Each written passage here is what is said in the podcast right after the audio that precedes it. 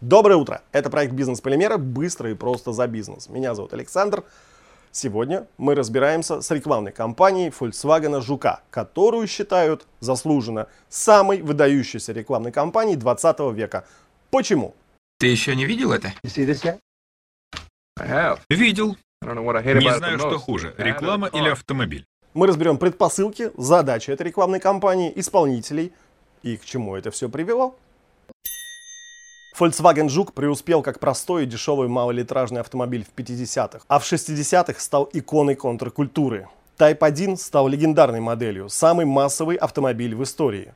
С 1948 по 2003 год производилась первая модель Жука. Всего более 21 миллиона экземпляров. На нашем канале уже есть отдельная серия про историю автомобиля Volkswagen Жук.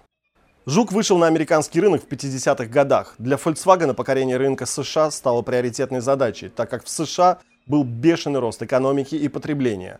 Америка 50-х вообще отдельная интересная тема. Гигантомания в архитектуре, в культуре и автомобилестроении.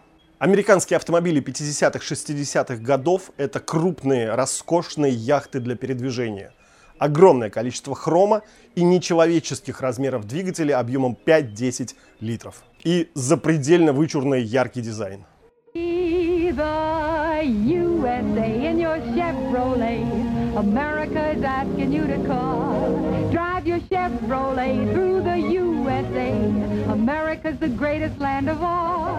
Престижность автомобиля определяется его размерами, а в рекламе той эпохи отражена эта роскошь и яркие цвета. Одни только крылья, как достижение самобытного американского дизайна. Джей Лена тут очень удачно замечает.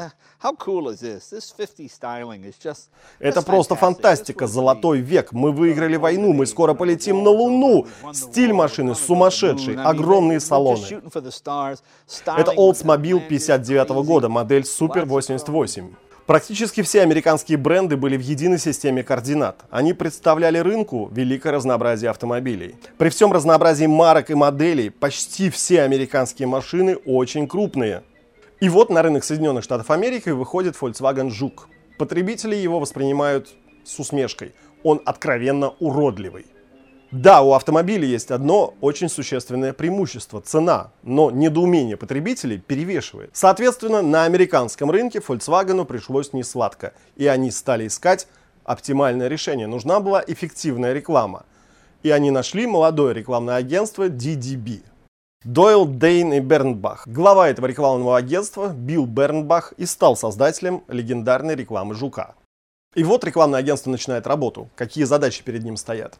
Первостепенная задача всегда одна и та же – поднять продажи. Тут все понятно. Вторая задача – создать сильный образ, который будет способен переломить негативное восприятие аудитории в Америке. Жука считают уродливым, значит надо с этим что-то сделать. Третья задача, которую ставил перед рекламным агентством, она сейчас уже, наверное, кажется не столь актуальной, но в те годы она была важна. Только-только закончилась Вторая мировая война, и автомобиль «Жук», он ассоциируется с Адольфом Гитлером, с нацистской Германией так как, собственно, Адольф Гитлер и был инициатором проекта «Жука». Рекламное агентство приступило к работе и разработало простую и довольно смелую для тех лет концепцию.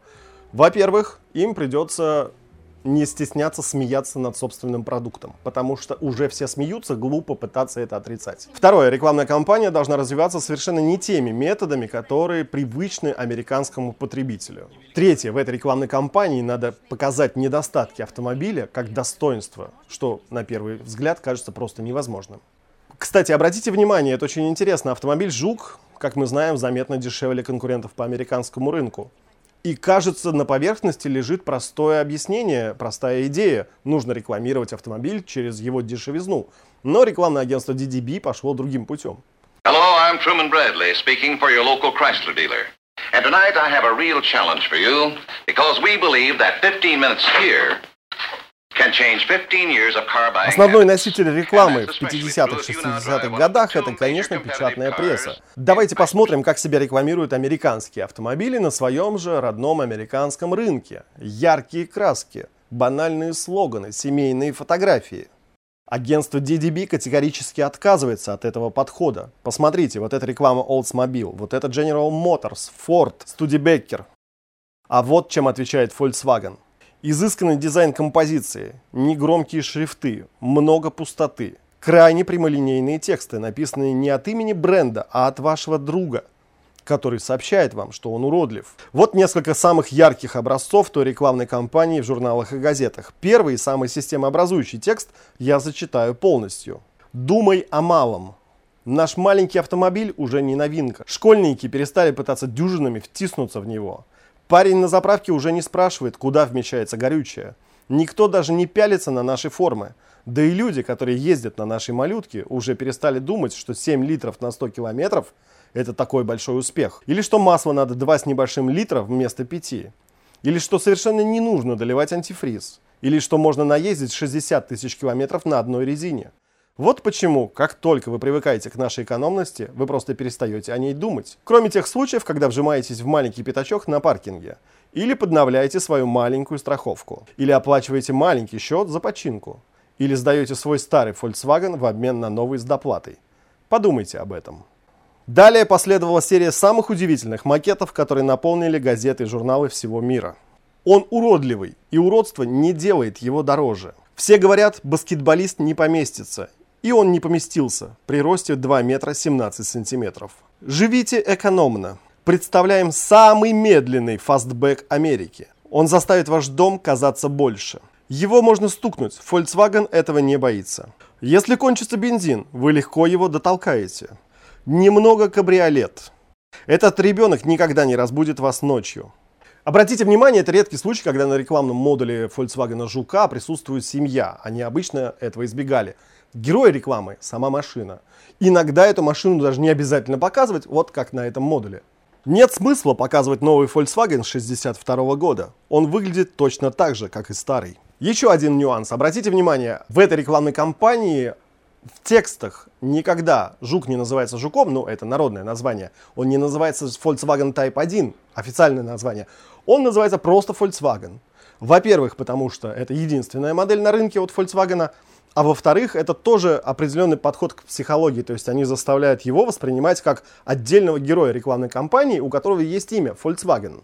Две формы, которые знает весь мир. Нам не нужно делать эскизы каждый год. Почему у нас такой короткий капот? Последнее, что вам потребуется, гидроусилитель руля. Это просто невозможно, так как двигатель сзади и он на воздушном охлаждении. Он просто не может закипеть. У наших дилеров много запчастей. Точнее 5008 штук, и большинство из них подходят к любому Volkswagen любого года выпуска.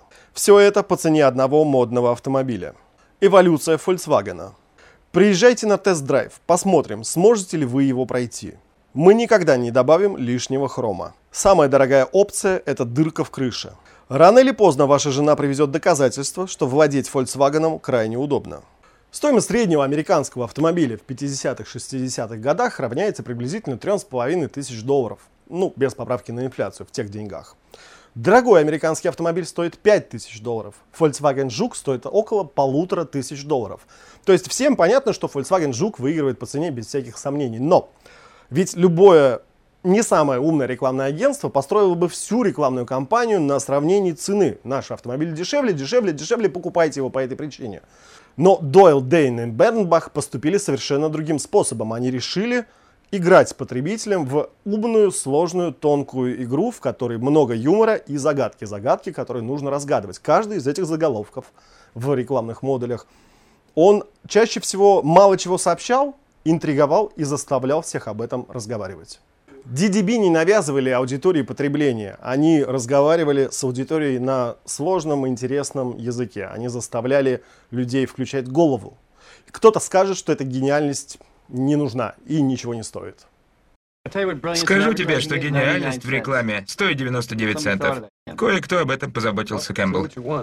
Независимо от вашего отношения, факт остается фактом. Мы говорим об этом в течение 15 минут. А это плейбой. Действительно, DDB заставили людей обсуждать эту рекламу, что заставило всех запомнить и сам автомобиль. Мне кажется, что именно рекламная кампания Жука доказала всему миру, что юмор продает лучше всего. Самая ирония – это вообще хорошее качество. Находясь в здравом уме и доброй памяти, я завещаю моей жене Роуз, которая беспечно тратила деньги, не задумываясь о завтрашнем дне, я оставил 100 долларов – и календарик. Моим сыновьям, Родни и Виктору, которые тратят все деньги на красивые машины и мимолетные связи, я оставляю по 50 долларов в монетах. Моему бизнес-партнеру Джулзу, чьим девизом было «тратить, тратить, тратить», я оставляю ничего, ничего, ничего. Прочим своим друзьям и родственникам, которые так и не поняли ценность доллара, я оставляю по одному доллару. И, наконец, моему племяннику Гарльду, который часто говорил «Пенни сэкономил, Пенни заработал», который также говорил «Дядюшка Макс, да на эти деньги можно было купить целый Volkswagen». Я оставляю все свое состояние в размере 100 миллиардов долларов. Давайте подводить итоги. Ставка на интеллектуальную рекламу сработала. Ставка на юмор также сработала. Автомобиль, не имеющий пола, не привязанный к семье, не привязанный к банальным вещам, которые давно были привычны американскому потребителю. Минимум цветов. Кстати говоря, зачастую рекламные модули, которые могли выйти в цвете, выходили в черно-белом исполнении. Получилось, что Volkswagen это машина для умных, бережливых и людей, которые знают что-то больше, чем обычный среднестатистический потребитель. И эта реклама сработала. В 50-х годах, в начале 50-х, Жук выходит на американский рынок. К началу 70-х они продали уже 15 миллионов штук в мире. Эта рекламная кампания стала революцией. Часть американской публики осознала, насколько безвкусной и неумной была реклама предыдущего периода. Влияние этой революции мы ощущаем и сегодня, ведь юмора в рекламе стало гораздо больше, и реклама стала умнее. Спасибо за просмотр. Это был проект «Бизнес-полимеры». Быстро и просто за бизнес. Меня зовут Александр. На нашем канале вы найдете много интересных материалов про историю экономики и бизнеса. У нас есть отдельный фильм про историю самого Жука, про то, как он вышел на рынок, с какими сложностями столкнулся и почему преуспел помимо этой рекламной кампании. А на нашем втором канале есть пара рекламных роликов Volkswagen Жука, который мы специально для вас перевели и озвучили. Спасибо. Пока.